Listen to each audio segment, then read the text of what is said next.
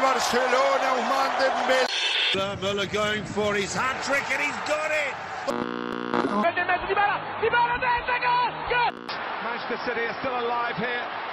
Aguero!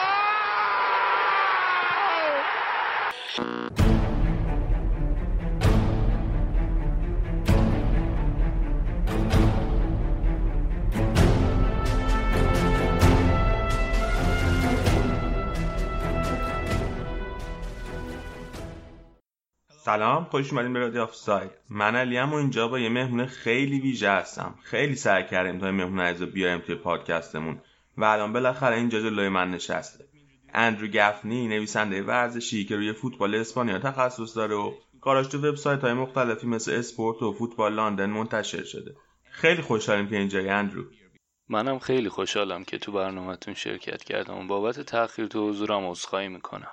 ممنون. خیلی خوشحالم که بالاخره تونستی بیای. تو والنسیا زندگی می‌کنی. اول از همه خواستم بدونم که وضعیت کرونا توی اسپانیا چطوره.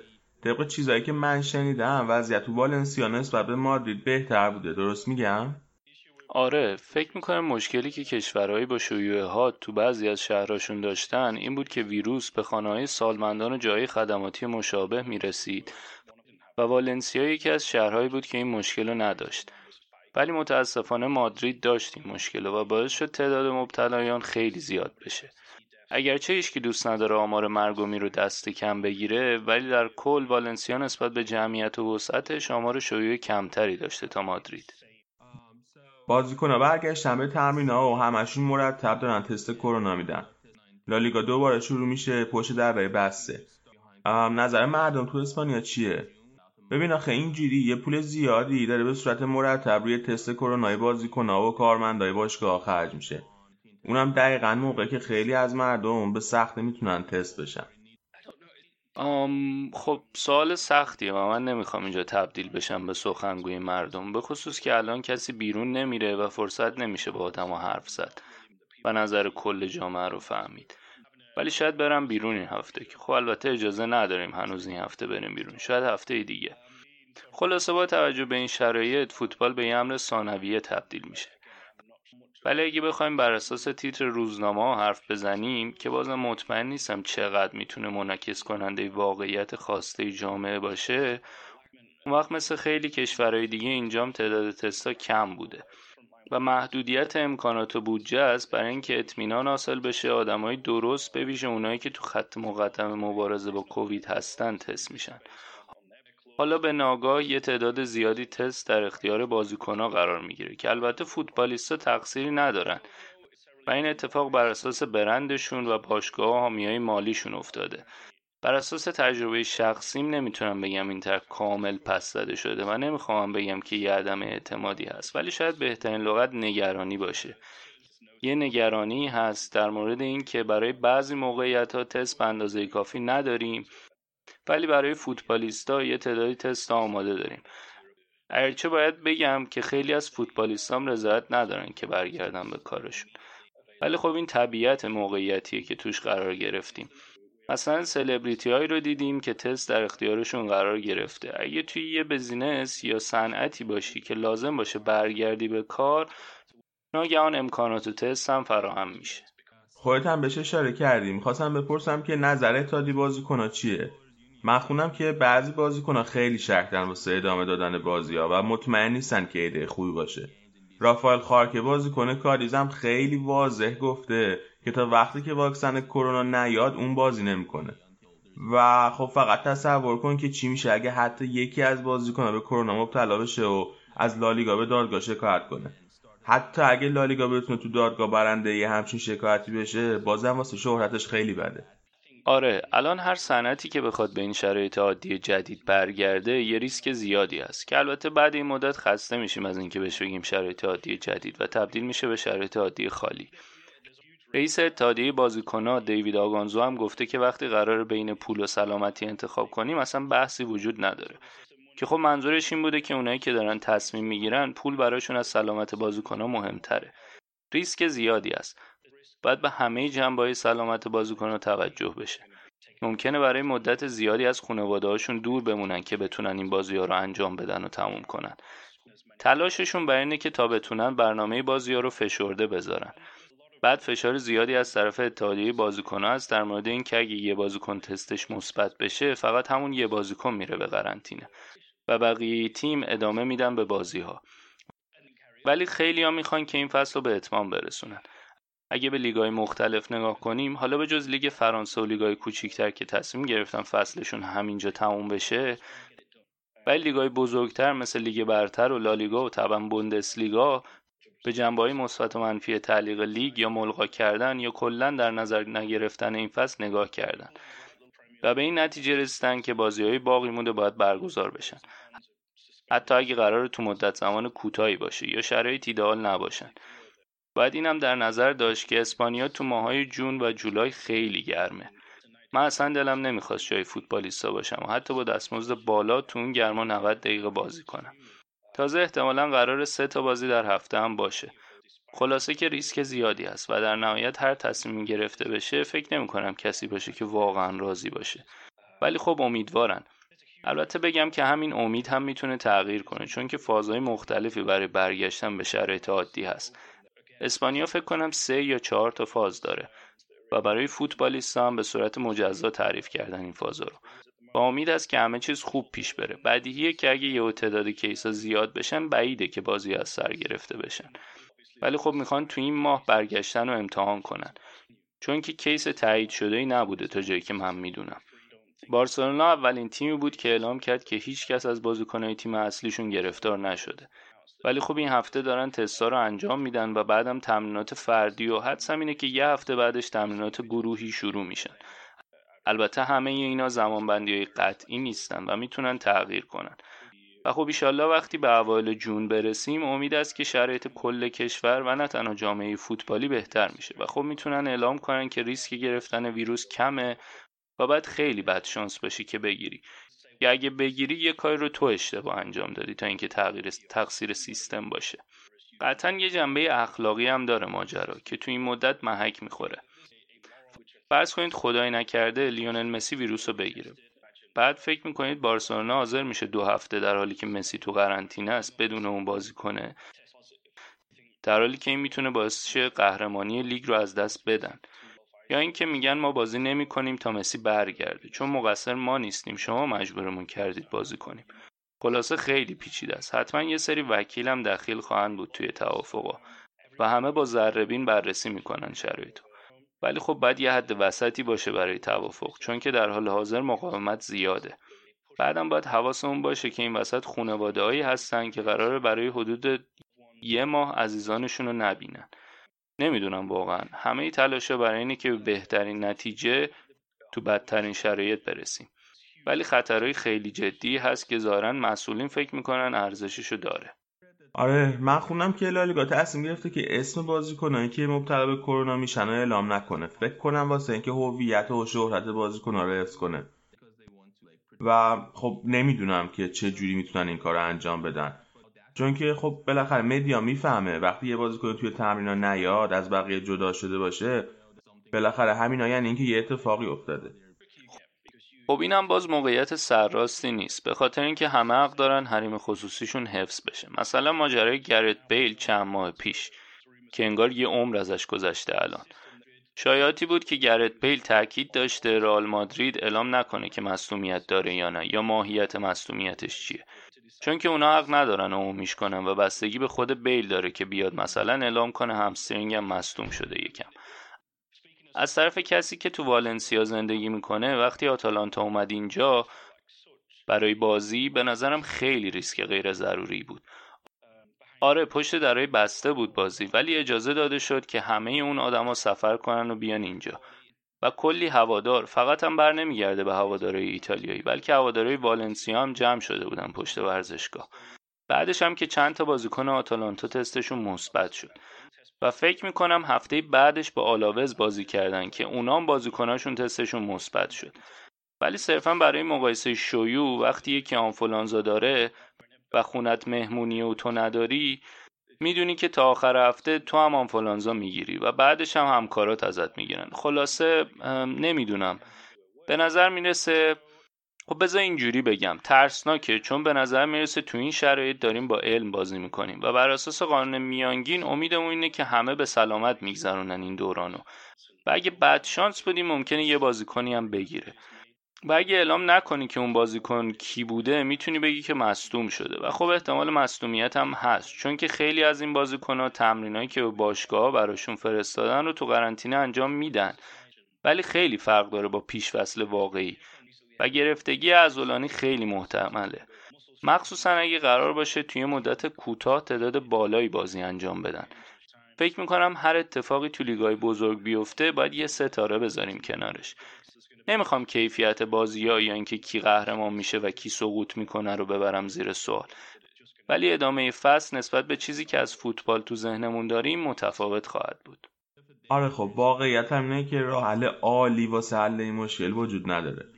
همونطور که گفتی لیگ یک فرانسه کنسل شده. رئیس لیون گفته که از لیگ شکایت می‌کنه. چون هیچ سهمی اروپایی چه واسه Champions League چه واسه لیگ اروپا نگرفتن. و خب اینم سمت دیگه سکه است. من قطعا ادعا نمی کنم که در مورد لیگ فرانسه خبرم چون که اطلاعاتم محدوده. ولی یه جایی میخوندم که این کار تو فرانسه انجامش راحت بود چون که قانونی دارن برای شرایط غیر مترقبه که اگه لیگ لغو بشه جایگاه همون موقع تیما توی جدول نهایی میشه. نمی‌خوام در مورد همه لیگای دیگه نظر بدم چون نمی‌دونم. ولی لیگ برتر و لالیگا همچین پروتکلی ندارن.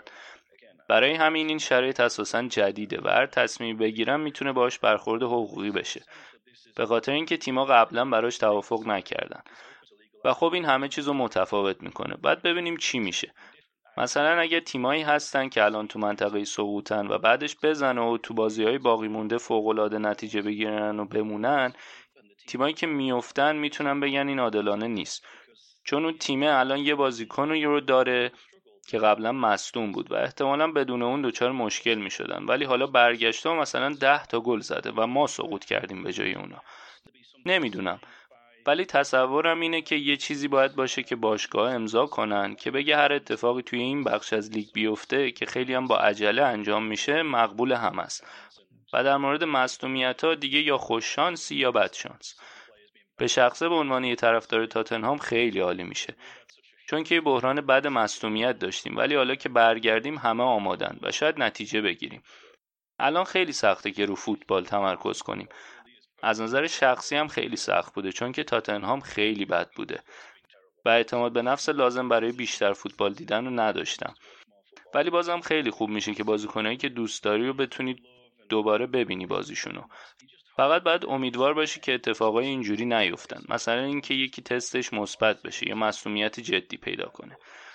و فصلم با عادی ترین شکل ممکن تموم بشه. اوایل پندمیک وقتی همه باشگاه داشتن برنامه میختن که با بحران اقتصادی که کرونا براشون ساخته مقابله کنن اسم بارسلونا رو زیاد میشنیدیم. اول شایعی بود که بازیکنان نمی‌خوان حقوقشون کم بشه. بعدش باشگاه اعلام کرد که همه کارمندای غیر فوتبالی باشگاه به دولت معرفی می‌کنه تا از دولت پول بگیرن. بعد این بود که بازیکن‌ها قبول کردن که حقوقشون 70 درصد کم بشه. همه اینا هم تو شرطی بود که بازیکن‌های رئال لازم که فقط بین 10 تا 20 درصد حقوقشون رو از دست بدن. چرا بارسا انقدر مشکل مالی شدید داره؟ اونم وقتی که رئال اصلا از این مشکلات نداره. خب مدت هاست که بارسلونا این مشکلات مالی رو داره. از نگاه یه هوادار بارسا اونا متاسفانه قراردادهای سنگینی با بازیکنهای پا به سن گذاشته بستن که اگرچه بازیکنهای بدی نبودن ولی اون پولی که بارسا بهشون می‌داد و نباید می‌گرفتن. خب هر کی حتی فوتبال منیجر بازی کرده باشه می‌دونه که وقتی یه بازیکن 28 9 ساله رو باهاش یه قرارداد سنگین ببندی که هیچ باشگاه دیگه ای حاضر نشه اون حقوق بپردازه به مشکل می‌خوری و باید مسئولیتش رو بپذیری. بارسلونا چه موقع خرید بازیکن و چه موقع فروش بازیکن و پول در آوردن از این را خیلی بیزوق بوده. و مسائل مالی همیشه معلوم بوده که بد جوری خرشون رو می‌گیره. چون که اگرچه خیلی پول در میارن ولی خیلی پولم خرج می‌کنن. و خرجشون برای باشگاه در اندازه اونا خیلی زیاده. و بیشتر این خرج هم صرف دستمزدا میشه. تا جایی که فکر می‌کنم بیشترین نسبت برگشت مالی به دستمزد رو تو لیگ دارن. اگه هم بخوایم به دوران ریاست بارتومئو نگاه کنیم هیچ وقت شرایط آروم نبوده. البته به جز وقتایی که همه چی رو می‌برن. وقتایی که نمی‌برن چاله چوله های مالیشون افشا میشن. خیلی تاکتیک موزیانه ای بود که همه چیزو بندازن گردن بازیکنها و بگن خب مجبورید که دستمزداتون رو کاهش بدید. به نظر می اومد که ظاهرسازی رسانه ای باشه. چون اومدن گفتن ما می‌خوایم حقوقشون رو کم کنیم ولی بازیکنها موافق نیستن. در حالی که همچین چیزی نبود و اون موقع بازیکنها در حال مذاکره بودن برای کاهش دستمزدشون. و مثل خیلی های دیگه با دستمزد بالا می‌خواستن مطمئن شن که پولشون تو جای درست قرار خرج بشه. و طبعا خورده ای نمی‌گیری وقتی که تو دستمزد هفتگی 200 هزار پونده و اونی که مسئول تدارکات حقوقش قطع شده. حاضر دستمزدت کم بشه تا اون حقوقش رو بگیره و مجبور نباشه باشگاه پول بیشتری خرج کنه. فکر می‌کنم برای باشگاهی که خودشو بیشتر از یه باشگاه معرفی می‌کنه بیشتر از اینکه کارایی کرده باشن که مستحق تحسین باشن عملکردشون مایه خجالت بوده. و به نظر می‌رسه نمی‌دونن دارن چی کار می‌کنن. مطمئنم بعدا به شرکت های روابط عمومی تو بارسلونا می‌رسیم که قبل از ماجرای کرونا خیلی سر و صدا کردن. در عوض رئال مادرید تو سمت مقابل همه تصمیمای درست رو گرفته. همه بازیکناشون البته همه نه ولی یه تعداد خوبی از بازیکناشون مثلا راموس و ایسکو رقمایی اهدا کردن برای خرید ماسک یا به خیریه های کمک کردن.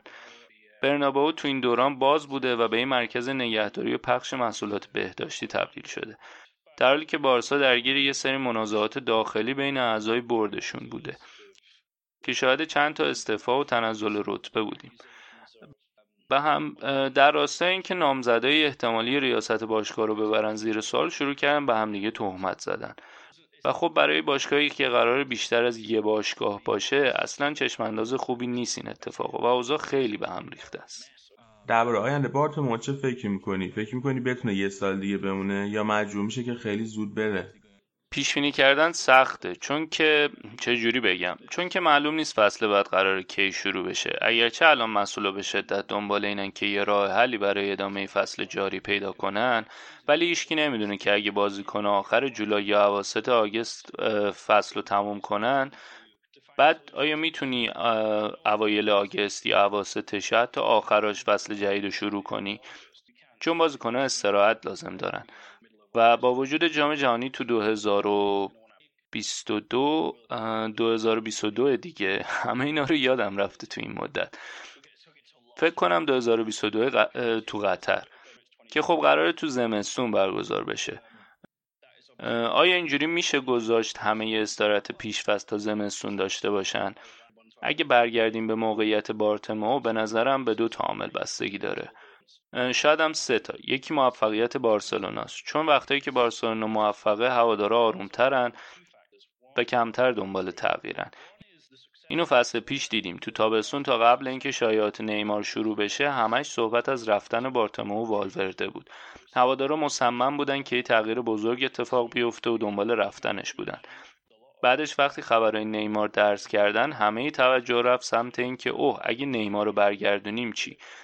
نمی‌خوام بگم که عمدی بوده توی این شایعات و اقدامی نکردن چون که خیلی از منابع و آدمای قابل اعتماد گفتن که یه سری اقداما بوده. ولی حواسا رو از سوء مدیریت بارتمو دور کرد. و می‌تونم تصور کنم که اگه فصل خوب تموم نشه تازه نمی‌دونیم چمپیونز لیگ قرار چی بشه. هنوز صحبتم در مورد لالیگاست اصلا نمی‌دونم قرار چجوری بازی های حذفی اروپا رو جوری برنامه ریزی کنن که برای همه منصفانه باشه. پس در وهله اول به موفقیت بارسلونا بستگی داره. بعد از اون نقل و انتقالات. ولی خب اونم می‌دونیم که تقریبا منتفیه. چون که درآمدشون قراره اونقدر کم باشه که باید کسریشون رو با کاهش حقوق بازیکنهایی با دستمزد بالا جبران کنن. و اینکه چقدر پول خواهند داشت که روی بازیکنهای جدید خرج کنن رو نمی‌دونیم. و تیمی مثل PSG چرا باید نیمار رو ارزون بفروشه اگه الزامی نباشه؟ اونا منابع مالیشون بدون محدودیته و میگن شما شاید فقط سی چل میلیون برای نیمار داشته باشید. ولی ما به این قیمت نمیفروشیمش. مورد دیگه هم اینکه آیا هوادارا متحد میشن که تا از این اوضاع عبور کنن. اون قبلا با چالش از سمت هوادارا روبرو شده که ما هوادارا نه با یه نگاه از بالا به پایین ولی می‌خوایم که شرایط اونجوری که دلخواهمونه پیش بره. و اگه تیممون نتیجه بگیره نیازی به تغییر نمی‌بینه و میگیم که همه چی ثابت بمونه. ولی مشکل وقتی شروع میشه که از فرصتهایی که بهت داده میشه استفاده نکنی. چون که شروع کرد آدمایی که با مدیریتش مخالفت می‌کردن رو بذاره کنار. آدمای نزدیک به خودشو. یکیشون امیلیو روساد بود که نفر دومش بود و همه انتظار داشتن که اون کسی باشه که بارتمو ازش برای مدیریت بارسا حمایت کنه و بیاد بگه باید جانشینم باشه. ولی معلوم شد که سرسختترین رقیبشه و اعلام کرد که بارتمو درست مدیریت نمی‌کنه و برای باشگاه احترام قائل نیست. برای همین پیش بینیش سخته. بستگی داره به موفقیت یا عدم موفقیتشون تو زمین بازی. بستگی داره به اینکه شرایط انتقال یه بازیکنی پیش بیاد که بتونه اونقدر هوادار رو به هیجان بیاره که تا شروع فصل بعد بیخیال بش بشن. همینطور بستگی داره به اتحاد بین هوادارا. که با هم یه صدا بخوان یه فصل دیگه هم صبر کنن و بعدش یکی دیگه بیاد. یا اینکه بگن لازمه که الان بیرونش کنیم. نمی‌دونم هزینه های تغییرات اساسی چیه. ولی حدسم اینه که سال آخر مدیریتش هم تموم می‌کنه. ولی توی زمین و بیرون زمین فاجعه به بار آورده. من داشتم میخوندم که با یووه به توافق رسیدن که آرتور و پیانیچو با هم عوض کنن. و خب حالا نمی‌دونم تو چه جوری فکر می‌کنی اما اگه من طرفدار بارسا بودم خیلی عصبانی می‌شدم. اووردن هافبکی که روزای آخر بازیشه. و از دست دادن بازیکنی مثل آرتور اصلا معامله خوبی به نظر نمیاد. خب واکنش طبیعی اینه که این شایعات رو رد کنی و بگی انقدر عجیبن که اتفاق نمیافتن. ولی وقتی به عمل کردشون تا اینجا نگاه می‌کنی میگی شاید انقدر احمق باشن که همچین کاری بکنن. ولی آرتور ملو از اون بازیکنای عجیبه. وقتی برای برزیل بازی می‌کنه خیلی پتانسیل نشون میده. خیلی آماده است از نظر بدنی. مثل یه موتوره همش در حال دویدنه. ولی به نظر می‌رسه با دائم سه بار در هفته بازی کردن مشکل داره. خیلی مصدوم میشه و طول می‌کشه که دوباره برگرده به شرایط عادیش. ولی نباید بازیکنایی مثل اونو جایگزین کنی. یا یکی مثل نلسون سمدو. اون یه سری طرفدار داره که عاشقشن و ضعفاشو نمی‌بینن و ضعفایی هم داره. ولی یه بازیکن جوونه. توانایی اینو داره که مثل جوردی آلبا تو سمت مقابل تو کناره ها نفوذ کنه و برگرده. بعد تلاش کنی که اشتباهاشو برطرف کنی نه اینکه با یکی دیگه عوضش کنی. و همونطور که گفتی پیانیچ. بازیکن بدی نیست. من البته خیلی یوونتوس رو به جز بازی اروپاییشون دنبال نکردم چون زیاد سری ها دنبال نمی‌کنم. ولی بازیکنی نیست که بخوای معاوضش کنی. حالا اگه یه بازیکن جوان آینده دار بود قابل قبول بود. یا مثلا کوتینیو. می‌خوان ردش کنن ولی رقم کذایی می‌خوان. هی هم عقبش میندازن. میگن 100 میلیون می‌خوایم براش. و حالا نصف اون پولو باید بگیرن. به خصوص که این شرایط بحرانی هم پیش اومده. این نشون میده که بین واقعیت و تصوری که بارسلونا داره برای مبلغی که می‌تونه برای بازیکناش بگیره فاصله است. اونا برای خیلی از بازیکناشون بیشتر از چیزی که باید پول دادن. کوتینیو بهترین مثالشه. همینطور عثمان دمبله. هر دوشون بازیکنهای خوبی هن ولی هیچ وقت ارزش پولی که خرجشون شده رو ندارن. در مورد کوتینیو که هیچ وقت ارزشش رو نخواهد داشت. دمبله هنوز زمان داره ولی بیچاره پشت سر هم مصدوم میشه و این باعث میشه که هیچکی مجاب نشه براش 100 میلیون خرج بکنه. شاید یه روزی بتونه بازیکن کلاس جهانی بشه ولی باید بتونه آمادگی بدنیشو حفظ کنه. همونطور که برای رئال و گرت بیل اتفاق افتاد. با این تفاوت که حضور بیل تو رئال همزمان شد با بردن کلی جام. تازه مطمئنم نیستم دمبله اگه آماده هم باشه بتونه همون تاثیر رو که بیل توی رئال داشت داشته باشه. اگرچه بیل هم مصومیت زیاد داشت ولی خیلی پیچیده است. شاید در مورد نقل و انتقالات زیادن و احتمالا بیشترشون هم حقیقت ندارن. الان خیلی سخته که بازیکنی پیدا کنی که شاید رفتنش از بارسلونا نباشه. حالا به جز مسی و شاید سوارز. برای بقیه صحبتی در مورد معاوضهشون یا با یه بازیکن دیگه یا با یه بازیکن دیگه به علاوه یه مقدار پول هست. نمی‌دونم این شاید چقدر ساعت دارن. خیلی حدس و گمان در مورد اینکه وضعیت مالی یه سری باشگاه تو تابستون چه جوری میشه هست. ولی اگه همه بهشون ضربه وارد بشه میشه حد زد که مبلغای انتقالا کمتر از سال قبل باشه. موافقی با من که هم رال هم بارسا فصل بدی داشتن اما فرقش اینه که رال داره سعی می‌کنه ترکیبش رو از نو بسازه. اما بارسا کار خاصی نکرده. نمی‌دونم این حس منه به عنوان هوادار رئال یا واقعیت توشه به نظرم خیلی سخته که تیم تو بعد از موفقیت اروپایی بخوای نقد کنی که هواداری رئال استثنان. من هنوز از موفقیتشون حیرت زده میشم. درسته که ترکیب با تجربه داشتن و سابقه خود باشگاه هم هست ولی هیچ تیم دیگه ای نمی‌تونست اون موفقیت رو به دست بیاره.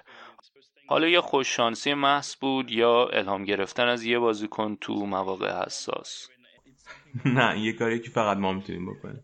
آره من اخیرا با یه هوادار بارسا داشتم حرف می‌زدم. میگفتش که کدوم بازیکن بود.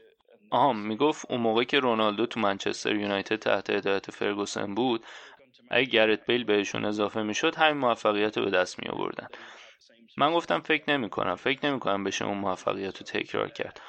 حالا چه به خاطر باشگاه بوده باشه چه به خاطر اون مجموعه بازیکنها بوده باشه. یا به خاطر مدام عوض کردن مربی بوده باشه که به نظر می‌رسه این آخری اگرچه همه نقدش می‌کردن ولی به باشگاهی مثل رئال مادرید کمک کرد. چون باعث می‌شد کسی تنبل نشه و با خودش نگه این مربی منو دوست داره. پس هر هفته به این بازی می‌رسه.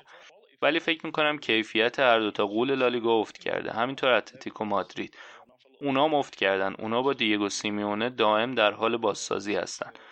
اون عادت داره به این شرایط. ولی خب باعث میشه که هیچ پروژه دراز مدتی تو اتلتیکو پایدار نمونه. رئال معمولا تغییرات زیادی داره تو بازیکن‌ها ولی این اواخر کمتر شده. و شاید این یه عاملی بوده که به موفقیتاشون کمک کرده چون فرصت بوده بازیکن‌ها با هم هماهنگ بشن.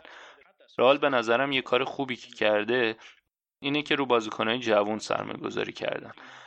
البته خیلی هزینه کردن برای این کار. ولی اگه سرمایهشو داری که بهترین استعدادهای جوون از برزیل و اسپانیا جمع کنی بالاخره چند تاشون می‌گیرن.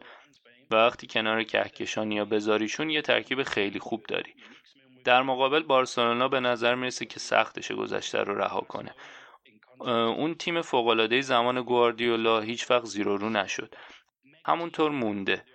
و دیگه هم اون تیمی نیست که زمان گواردیولا بود. اسامی همونن ولی همون قابلیت رو ندارن. بعضی بازیکن هستن که می‌تونن تک بازی بدرخشن ولی نمی‌تونن هر هفته خوب باشن. چون اثری که مدل گواردیولا بازی کردن روی شرایط جسمانی بازیکن داره اینه که خسته می‌کنه بدنو. وقتی به بارسلونا نگاه می‌کنی خیلی بازیکن پا به سن گذاشته دارن. بازیکنایی دارن که دستمزدشون قابل توجیه نیست. تنها بازیکنی که نصف نیمه خوبه راکیتیچه که اونم وقتی درخواست تمدید قرارداد کرد ردش کردن. از اون طرف جوردی آلبا اخیرا یا تقریبا این اواخر قراردادش رو تمدید کرد. مسی هر سال یا هر دو سال قرارداد جدید می‌گیره. سوارز بوسکتس پیکه. به جز مسی که نمیشه جایگزینش کرد بقیه اینا با وجود همه احترامی که براشون قائلم دیگه باید به عنوان جانشین رو نیمکت باشن تا به استعداد جوانتر کمک کنن که به تکامل برسن. در حالی که رئال همه این استعدادهای جوان از همه جای دنیا جمع کرده بارسلونا استعدادهای جوانش رو به هر کی که قیمت خوبی پیشنهاد داده فروخته. قسمت تنامیز ماجرا اینه که ممکنه چند سال لیگ 60 70 میلیون بدن که یکی از همین استعدادها رو برگردونن. و سوالی که پیش میاد اینه که چرا همون موقع نگهشون نداشتید؟ چرا نذاشتید همونجا رشد کنن؟ یکی که از 13 14 سالگی تو باشگاه بوده و عاشقش بوده. ولی اگه به یه باشگاه تو بوندسلیگا بفروشیدش و به ناگاه مطرح بشه و فصلی 25 سی گل بزنه مثلا یوکایوویچ تو تیم شما. یه فصل خوب می‌تونه باعث بشه یه بازیکنی یه قرارداد گرون بگیره. من نمی‌فهمم چرا یه تیم مثل بارسلونا با محدودیتاش مثلا ریکی پویچ که به سختی بهش بازی می‌رسه. آره ممکنه جوون باشه ولی باید بهش بازی برسه. باید حس کنه که بخشی از برنامه های آینده باشگاهه. باید بهش بگن قرار نیست هر هفته بازی کنی ولی بهت هر بار 20 دقیقه بازی میدیم که بهمون تواناییاتو نشون بدی. کارل سالنیا رو هم به بتیس فروختن. اینا کسایی که باید بهشون فرصت داده بشه. اینا نباید نسبت به آرتور و ویدال انتخاب دوم باشن. اگرچه برای ویدال هم باید خیلی احترام قائل شد چون خوب بازی کرده برای بارسلونا. ولی بازیکنهای اینجوری نباید بخرن. نباید هر هفته به بوسکتس بازی برسه. یا اگه برنامه تو اینه که راکیتیچو بفروشید اصلا نباید بهش بازی بدید. یا مثلا جرارد پیکه. البته چون معمولا مدافعات تو سن بالاتر گل می‌کنن اون روندش برخلاف بقیه بوده. ولی نباید مجبورش کرده اینقدر بازی کنه. بعد مثل اینیستا و ژاوی تو فصلهای آخرشون اونو نگه دارن برای بازی های بزرگ. وقتی به یه رهبر تو زمین نیاز داری. ولی اونا دائما به بازیکنهای کهنکارشون وابستن و این برای آیندهشون خوب نیست. از اون طرف یکی مثل ترستگن هست که در حال مذاکره برای تمدید قرار داده که به نظر می‌رسه به بنبست خورده. و نباید بذاری یه بازیکن با کیفیت ترستگن احساس کنه که قدرشو نمی‌دونی و بخواد که بره. کی قرار جاشو تو دروازه بگیره؟ می‌دونم که نتو رو دارن ولی نتو به خوبی ترستگن نیست. نمی‌خوام به نتو بی احترامی کنم ولی سطحش فرق داره. هیچ کم نیست که از آکادمی بیاد و بخوای بگی این به نظر بازیکن خوبی می‌رسه. نیازه که بازیکنهای درست رو با قراردادهای جا تشویق کنم به موندن. و هر چقدر دردناک باشه باید پرونده گذشته رو ببندی و شرایط رو برای یه سوپر بارسلونای جدید مهیا کنی. و انقدر به خاطرات گذشته وابسته نباشی. آخه اونا نو بردن تا به بازی کنه جوان تر بیشتر بازی بده. اما امروز داشتم می‌خونم توی توییتر که خط که مورد علاقهش بوسکتس راکیتیچ و دیونگه. و خب خیلی برام عجیب بود. مگه قرار نبود به بازیکنهای جوونی مثل ریکی پوک بازی بده؟ ببین یه قسمتی از حقیقتی که هواداری بارسا باید درک کنن البته واسه همه هم صدق می‌کنه به خصوص برای رئالیا. البته منظور بدی ندارم که رئالو مثال می‌زنم. ولی تعداد بازیکنهای جوونی که می‌تونن از آکادمی رئال مستقیما بیان و بتونن توی ترکیب اصلی جا بگیرن یه تعدادشون از آکادمی میرن به یه باشگاه دیگه و بعد برمیگردن به باشگاه. اما خیلی تعداد کمی هستن که مستقیما از آکادمی بیان. و من فکر می‌کنم که هواداری بارسا باید درک کنن که شاید دوره بوسکت شاوی اینیستا و پیکه مثل کلاس 92 یه اتفاق خاص بود. نمی‌تونی فکر کنی که هر بازیکنی که از آکادمی میاد همونقدر استعداد داشته باشه و یا آماده باشه که بیاد توی ترکیب اصلی. شاید بعضیاشون باید اول به 25 سالگی برسن تا بتونن مسئولیت بازی تو تیم بزرگ رو قبول کنن. مثلا مارکوس یورنته الان از راه رفته به اتلتیکو. وقتی قرضی رفته بود آلاوس خیلی خوب به نظر می اومد و یکی از بهترین هافبک دفاعی های لیگ بود. اما وقتی برگشت رئال خیلی مشکل داشت. می‌تونستی ببینی که استرس داره. توی زمین راحت نبود و اشتباهی احمقانه ای می‌کرد بعضی وقتا. الان اما رفته اتلتیکو و البته هنوز کامل خودشو پیدا نکرده اما بهتر شده. کلا قضیه اینه که نمی‌تونی از همه انتظار داشته باشی که مثل مسی و رونالدو توی 18 یا 19 سالگی خودشونو کامل نشون بدن و آماده ای بازی باشن و کلا باید صبور بود. من خیلی با هواداری بارسا صحبت کردم و اختلاف نظر داشتم سر نفرتی که نسبت به والورده داشتن. ولی من می‌گفتم والورده اونجاست که بهترین نتیجه ای که می‌تونه رو بگیره. شاید بهترین تاکتیسیان نباشه شاید بهترین استعدادیاب نباشه اما می‌خواد بهترین نتیجه ای که می‌تونه رو بگیره. و اگه می‌بینین که داره به یه سری از کسایی که شما دوست دارین بازی نمیده دلیلش یا اینه که به اندازه کافی خوب نیستن یا اینکه باشگاه داره بهش فشار میاره که به بازیکن ایکس بازی بده چون ما داریم بهش حقوق خیلی زیادی میدیم. و خب اینا مشکلات مشترک خیلی از بازیکنهای آکادمیه. رسیدن به ترکیب اصلی خیلی سخته چون که حقوقاشون نسبت به بقیه خیلی کمه و همین باعث میشه که بهشون بازی نرسه. و از یه آکادمی به آکادمی دیگه میرن تا بتونن یه جا فرصت بازی گیر بیارن. اگه به اندازه کافی حقوق نمی‌گیری و شانس خیلی کمی هم هست که بهت بازی برسه چرا باید بمونی؟ حتی اگه خیلی بارسا رو دوست داشته باشی یه جایی باید برای آینده تصمیم بگیری و بری.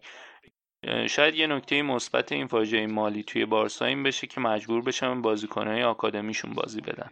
حتی اگه بتونن بازیکنی مثل پدرو پیدا کنن کمک خیلی بزرگی بهشون می‌کنه. پدرو بازیکنی بود که خیلی کم قدر دید.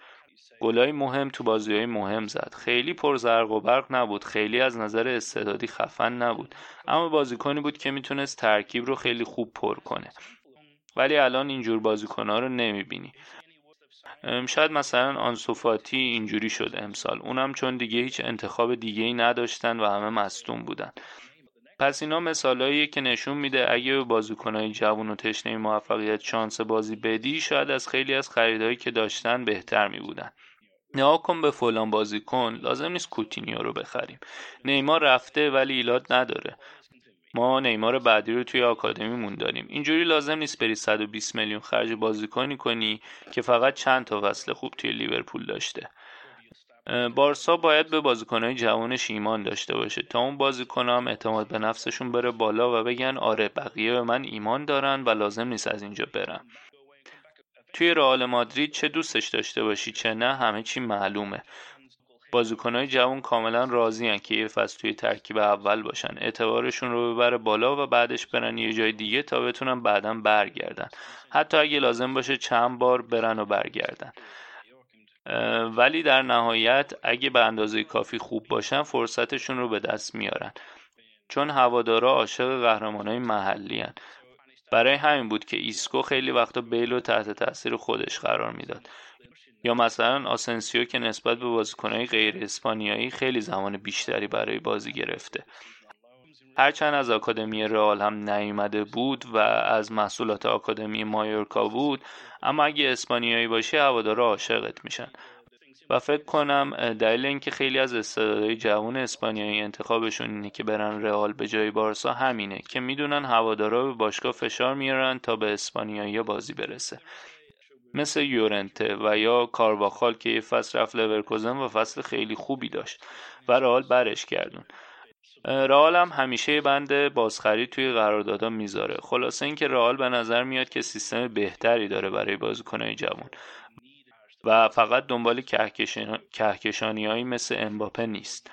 اما توی بارسا به نظر میاد که مدیریت جدیدی باید بیاد و به کادر مربیگریش بگه که ببین ما توی دوران گذاریم و حالا لازم نیست همه چی رو ببریم. که فشاری که والورده همیشه اسم کرد مثل رالیا که قبول کردن که همیشه قرار نیست لیگ رو ببرن. و توی بارسا هم باید یکی بیاد بگه آره ما باید به آینده نگاه کنیم و احتمالا یه افت مقطعی بکنیم. اما می‌خوایم یه نسل جدید بسازیم که هممون عاشقشون بشیم و صدها میلیون هم هزینهشون نشه. خواهیم دید چی میشه. فکر می‌کنم در اثر این بحران کرونا کلی داستان جدید به وجود میاد. خیلی از باشگاهایی که خیلی خرج می‌کردن مجبور میشن اولویتاشون رو تغییر بدن. خیلی خوب بیا یکم درباره والنسیا حرف بزنیم. درباره فصل اونا چی فکر می‌کنی؟ مارسلینو باشگاه رو خیلی زود توی سپتامبر ترک کرد. به نظر منم اصلا دلیل خوبی نداشت. بعدش سلادس به جاش اومد بعدش تو کوپا ری هست شدن اونم جلوی گرانادا توی یه چهارم. بعدش جلوی آتالانتا توی Champions League هست شدن. تیمی که واسه اولین بار توی تاریخش به چمپیونز لیگ رسیده بود. توی لیگ هم که هفتمن چه نظری داری دربارشون آره خیلی typical والنسیاست. هر کسی که لالیگا رو تو دو دهه اخیر دنبال کرده باشه می‌دونه که هر موفقیتی توی والنسیا تبدیل به زهر میشه برای باشگاه. اخراج مارسلینو خیلی بیدلیل بود اما واسه افراد توی باشگاه واضح بود که اتفاق میافته. چون که پیتر لیم و افرادی که باشگاه رو اداره می‌کنن خیلی با مارسلینو اختلاف نظر داشتن و اصلا هم نمی‌تونستن با هم توافق کنن.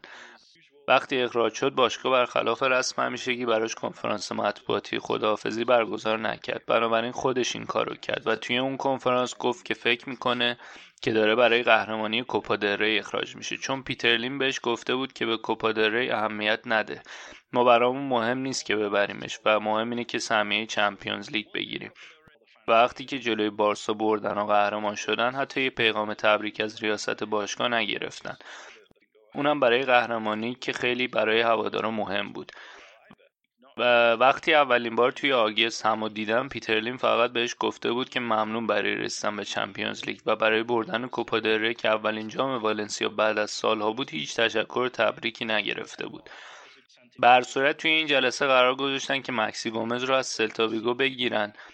و سانتیمینا بره به سلتا. اما از اینجا بعد همه چی تبدیل شده بود به دعوا که حالا معلوم نیست پیترلیم از عمد این کارو می‌کرد که مارسلینیو رو مجبور به استفا کنه تا مجبور نشه بهش پول بده یا اینکه واقعا باش اختلاف نظر داشت. مارسلینیو می‌خواست رافینیا رو بیاره اما پیترلیم می‌گفت که رافینیا خیلی مصدوم میشه. و از طرف دیگه لیم می‌خواست که جوانای باشگاه بیشتر بازی کنن و رشد کنن تا بتونن تا بتونه بفروشتشون و برای باشگاه پول بیاره. آخرای نقل و انتقالات هم خیلی بد بود چون که پیترلین می‌خواست رودریگو مورنو رو به اتلتیکو بفروشه که رقیب مستقیم والنسیا برای رسیدن به رده های بالاتر جدوله. و مارسنیو خیلی با این کار مخالفت کرد و گفت که اگه این اتفاق بیفته و بهترین مهاجم رو به رقیب مستقیممون بفروشیم اون وقت من نمی‌تونم قول بدم که سهمیه چمپیونز لیگ می‌گیرم. و خب این دیگه پیتر لیم رو خیلی عصبانی کرد و مارسلینیو رو اخراج کرد. درباره سلادس واقعا سخته که قضاوت کنیم چون خیلی سخته که بیای جای مربی که موفق و محبوب بوده و بتونی دوباره موفق بشی. والنسیا زیر نظر سلادس لحظه خوبی مرونور داشته. اما هیچ نشونه ای نیست که آدم رو امیدوار کنه که می‌تونه بهتر از مارسلینیو عمل کنه. ولی خب بازم باید یاد اون باشه که سلادس خود پیتر لیم انتخاب کرده. بنابراین زمان بیشتری داره که خودشو نشون بده. اما از طرف دیگه خیلی بعیده که بتونه هیچ وقت هوادارا رو به خودش جذب کنه. اونم دقیقا به خاطر عامل پیترلی درباره آتالانتا من خیلی نمی‌تونم حرف بزنم. توی جدول خیلی بالا هم و توی چمپیونز لیگ هم بعد, بعد یه شروع خیلی بد خودشونو کشیدن بالا. کلا تیم خیلی خوبی هن و خب برای والنسیا کلا کار توی ایتالیا تموم شد و کامل حذف شده بودن. به خصوص چون که هواداراشون رو نداشتن و مجبور بودن با توجه به نتیجه بازی رفت خیلی باز بازی کنن. شاید اگه بازی رفت رو مثلا دو یک باخته بودن اون وقت شاید با بودن هوادارا که یکی از بهترین اتمسفرهای کل اروپا رو دارن شانس داشتن. اما با این همه نتیجه بازی رفت انقدر بد بود که دیگه شانسی نداشتن. برای من پیتر لیم خیلی شبیه مایک اشری رئیس نیوکاسل. انگار مدیریتشون خیلی شبیه همه. من واقعا دوست دارم که یه نفری والنسیا رو بخره چون که به نظرم پتانسیل خیلی زیادی دارن. واسه اینکه تبدیل به باشگاه خیلی بزرگ بشن. شباهتهایی دارن اما حتی اگه خیلی طرفدار والنسیا باشی هم بازم پیترلیم قابل مقایسه با مایک اشلی نیست. پیترلیم پول خرج می‌کنه اما اونقدری که می‌گفت که برای بلند مدت برنامه داره برای باشگاه درست نبود. تنها برنامه بلند مدتی که داشت این بود که باشگاه رو خیلی ارزون بخره و قرضاش رو مدیریت کنه که البته کار خیلی مهمی بود و باشگاه رو نجات داد. ورزشگاه جدید بسازه و آخرم باشگاه رو گرونتر بفروشه. این پروژه ورزشگاه جدیدم تصمیمش با مالک قبلی باشگاه بود که واقعا به یه افتضاح تبدیل شد. اگه بری به مستایا می‌بینی که ورزشگاه قدیمیه اما با یک کم نوسازی خیلی ورزشگاه خوبیه و نیازی به ورزشگاه جدید وجود نداشت. و خب کلا پیتر خیلی قولای زیادی داد که به نظر میاد واسه جذب هوادارا به خودش بود. پیترلین بیزنسمنه و طرفدار والنسیا نبوده. بنابراین خیلی کاراش عجیب نیست. هیچ وقت برای بازی ها نمیاد. تنها بارایی که میاد بازی رو ببینه موقعی که با رئال بازی دارن. یا موقعی که می‌خواد بازیکنی و بفروشه. مثل فروش پاکو آلکاسر که رفت بارسا و جریانات رودریگو که گفتم. از این نظر شبیه مایک اشلیه که وقتی همه چی خوبه بیشتر دخالت می‌کنه تو بخشای فوتبالی. و نمی‌خوام به سلادس توهین کنم اما اگه می‌خواد توی والنسیا موفق باشه باید بله قربانگو بشه. مارسلینو بیشترین کاری که می‌شد با این تیم والنسیا کرد رو انجام داد. قهرمان لیگ رو شکست داد و قهرمان کوپا دل ری شد. و دو بارم سهمیه Champions League گرفت. اگه اینا کافی نیست برای اخراج نشدن دیگه چی میشه گفت؟ شاید باید ژوزه مورینیو باشی که اخراج نشی که خب مربی توی همچین سطحی هم والنسیا نمیاد با شرایط اقتصادی که باشگاه داره. و همینطور دوتا تیم بزرگ دیگه مثل رئال و بارسا که از بقیه باشگاه خیلی جلوترن از نظر مالی. والنسیا خیلی پتانسیل داره طرفدارای زیادی داره و آکادمی خیلی بزرگی داره که همه استعدادهای این منطقه رو به خودش جذب می‌کنه. برای همین امیدوارم هر کسی توی آینده والنسیا رو می‌خره بهش برسه. پیتر لیم میگه می‌خواد روی جوونا سرمایه گذاری کنه و خیلی خوبه. اما یه بازیکن مثل فرانتورس داره که این فصل خیلی عالی بوده. اما مثل یه بازیکن خوب حقوق نمی‌گیره. و خب اصلا دلیل نداره که بمونه و بالاخره جدا میشه از باشگاه. اگه از طرفدار پرسی براشون فقط سهمیه چمپیونز لیگ مهم نیست و بردن جام هم مهمه. من مطمئنم اگه از هواداری والنسیا بپرسی بهترین خاطر فصل قبل رو قهرمانی توی کوپا ری می‌دونن نه سهمیه چمپیونز لیگ گرفتن. درباره فصل داد چه فکر می‌کنی؟ خیلی زیر نظر امانوئل خوب کار کردن. سبک بازشون خیلی جذابه و جوون ترین ترکیب لیگو هم دارن. سوسیداد یکی از تیمایی بوده که همیشه تلاش کرده با سرمایه گذاری روی بازیکنهای جوون خودشون نشون بده. برعکس بیلبائو که فقط دنبال بازیکنهای باسکیه اوناست همه جا دنبال بازیکن میگردن. و از اون مهمتر اگه بازیکنی بدرخشه و بخواد بره یه تیم بزرگ سوسیداد باش همکاری می‌کنه. در حالی که بیلبائو اینجوری نیست. و خب این باعث میشه که خیلی دوست داشته باشن که برن به سوسیداد و خودشونو نشون بدن. خیلی بازی خوبی هم دارن می‌کنن. سریعا هجومی میشن و خب البته کامل نیستن. طبعا می‌بینی که صد جدول هم نیستن. اما دارن سعی می‌کنن که هواداراشون رو سرگرم کنن. خدا رو شکر با حذف اون پیست دوی اطراف زمین توی آنوئتا حالا خیلی ورزشگاه خوبی هم دارن. می‌دونم همه تاریخ بیلبا و ورزشگاه جدیدش رو دوست دارن اما سوسیداد هم هواداری زیادی داره و تاریخ فوق‌العاده‌ای داشته. خیلی خوبه که اینجور باشگاه پیشرفت کنن. توی هر دو تاش می‌خواست بره اما تو ژانویه بیشتر دنبالش بود. خب تاتنام دنبال مهاجم بود و ویلیام خوزه می‌خواست جدا بشه و خب اینجوری بود که آیزاک فرصت پیدا کرد و از فرصتش هم خیلی خوب استفاده کرد. دوست ندارم بگم که ابراهیموویچ جدیده چون متفاوته ولی خیلی بازیکن با استعدادیه. و وقتی شانسش رو گیر آورد حسابی ازش استفاده کرد. یه کار دیگه که سوسیداد می‌کنه اینه که تیمشون همیشه ثابته. یعنی تقریبا می‌تونی همیشه یازدتای اصلی سوسیداد رو بگی. و خب این ثباتشون خیلی خوبه. حالا یا می‌تونن فصل دیگه اگه توی اروپا باشن هم همین فرم رو حفظ کنن خب معلوم نیست و ولی می‌بینیم چی میشه. خلاصه اینکه خیلی تیم خوبی هم مثل خطافه. البته سبکشون خیلی متفاوته. اما هر تیم آندرداگی که بتونه خودشو نشون بده همیشه توجه ها رو جلب می‌کنه و سوسیداد این فصل این کارو کرده. اگه جا اودگارد بودی چی کار می‌کردی؟ یه فصل دیگه تو سوسیداد میموندی یا برمیگشتی رئال؟ بستگی داره به قراردادش و همینطور به پیشنهادی که رئال بهش میده. مثلا اگه بهش بگن مودریچ داره میره و تو قرار نفر اول ما باشی توی خط هافبک و کجا تو نمی‌گیره. و مثلا ده یا 15 تا بازی وقت داری که خودتو تثبیت کنی و اگه کار نکرد می‌تونی ژانویه برگردی سوسیه داد. ولی قضیه درباره میزان زمانیه که می‌تونه بازی کنه. خیلی فکر می‌کردن که کارش تموم اودگارد و این یکی از بدی های فوتبال مدرنه که همه دنبال موفقیت خیلی سریع هستن. و اگه سریع موفق نباشی میگه این بازیکن به درد نمی‌خوره و بفروشینش بره. اما اودگارد خیلی جوونه و تازه داره خودشو نشون میده. سال خیلی خوبی داشت توی هلند. اونایی که لیگ هلند رو نگاه می‌کنن خیلی ازش تعریف می‌کردن. این فصل هم توی سوسیداد داریم می‌بینیم که توی این باشگاه وزیر نظر مربی که بهش باور داره چقدر خوبه.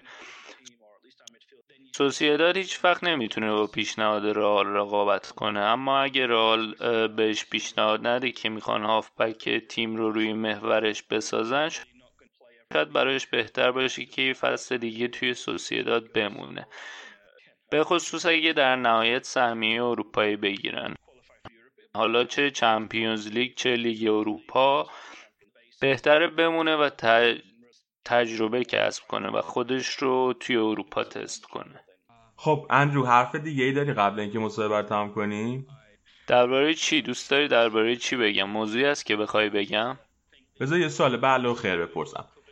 فکر می‌کنی بعد همه این حرفا لالیگا آخر کار بازی رو می‌تونه تموم کنه؟ فکر می‌کنم که می‌تونن یا فکر می‌کنم که خواهند کرد. آیا می‌تونه یا نه؟ ببین فکر می‌کنم الان که همه چی آماده شده لیگو تموم می‌کنن. شاید وضعیت آخر کار خیلی بدتر از موقعی باشه که شروع می‌کنن ولی فکر می‌کنم لیگو تموم می‌کنن. مگه اینکه یه موج بزرگ دیگه از مریضی به اسپانیا بیاد. ولی سوال اصلی و سختتر درباره فصل بعد و شروع اونه. به خصوص که با برنامه چمپیونز لیگ و لیگ اروپا هم باید هماهنگ بشن. اما مجبورن که این لیگو تموم کنن. ولی فصل بعد خیلی سخت خواهد بود. چون برنامه جام جهانی 2022 هم هست. بعد برنامهشون رو با اون هم هماهنگ کنن. ولی بعد از اتمام این لیگ همیشه همه یادشون میمونه که توی چه شرایطی بوده.